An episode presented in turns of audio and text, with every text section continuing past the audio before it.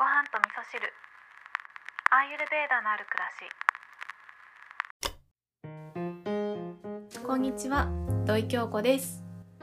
えー今日はですね、豊かさ、豊かであるということはどういうことなのかというのをね、私なりにお話ししたいなと思うんですけれども、豊かであるということは、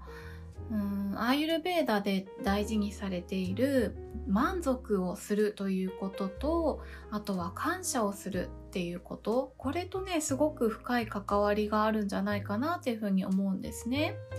豊かであるってね皆さん豊かさってどんなところに感じますかね？私はですね豊かであるというのは豊かさを見つけることができる視点を持つことだと思うんですねえーどんなものでもいいんですけど今目の前にあるものに対して、えーどんなストーリーがあるのかということが分かるっていうことが豊かさだと思うんですね。えー例えばですねそうだな今目の前にあるのは iPhone で収録をしているので iPhone が私の目の前にあるんですけれどもこの iPhone にどんな豊かさを感じるかというと、まあこうしてね、えーポッドキャストの配信のための収録をすることができているということ。でこの収録することができているということは配信をしてねたくさんの方に声を届けるということができるということ、えーそしてね声を届けることによってえーリスナーさんとのつながりができていろんなお話ができたりとかご縁がつながったりということにつながっていくということ。あとはねお友達と連絡を取ることができる手段っていうのもねスマホだったりするので、えーお友達と連絡を取ることができる。で連絡を取ることができるということは、えー大切な人のね安否を確認することもできるとか、えー何かね嬉しいニュースをお届けすることができたりとか会わなくてもコミュニケーションが取れるっていうところでねそこにも豊かさがあるなと思うんですねあとはね今ネットでお買い物なんかもできるので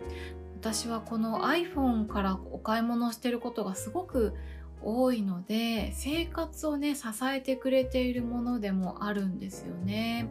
まあ他にもねたくさんたくさん、えー iPhone の中には、えー豊かさが詰まっているということがわかるんですね。でこれがねわからなければただの四角いものですよね。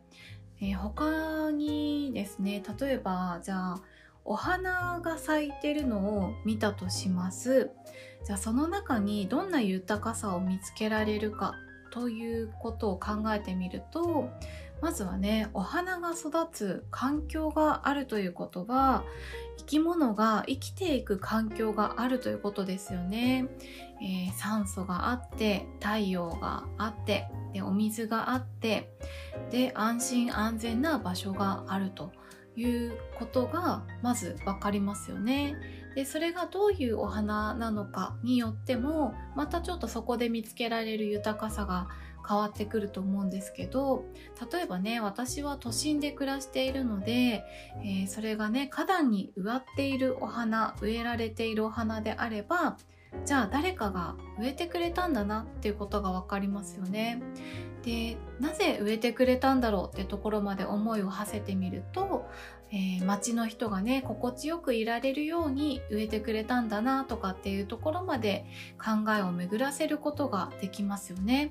でその一つのお花の中にもそうやって豊かさを見つけることができるかどうかということが豊かさそのものなんじゃないかなというふうに思うんですね。でそうやって目の前にあるものの中に豊かさを見つけることができることによって、え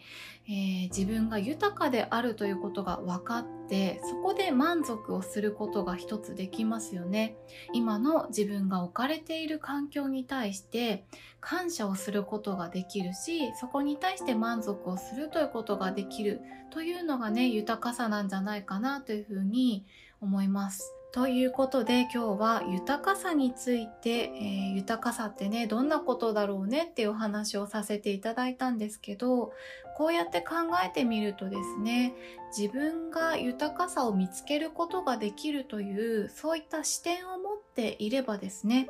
まあ、どんな状況にあってもどんな場所にいても、えー、そこにね豊かであるということを感じることができれば感謝をする気持ちを持つことができるし、えー、それがね満足につながっていくことになるということでアーユルベーダで大切だと言われている満足するということにつながってきますよね。だからこそね一つ一つのことを大事にしようねとかね例えば食べ物を食べるにしてもね、えー、きちんといただきますって言おうねとか、えー、作ってくれた人に感謝しようねとかってねそういったことをが、えー、大切だって言われているのはそこに豊かさを見つけていく視点を、え持っていくということにねまたつながるんじゃないかなというふうに思いました。今日も聞いていただきましてありがとうございます。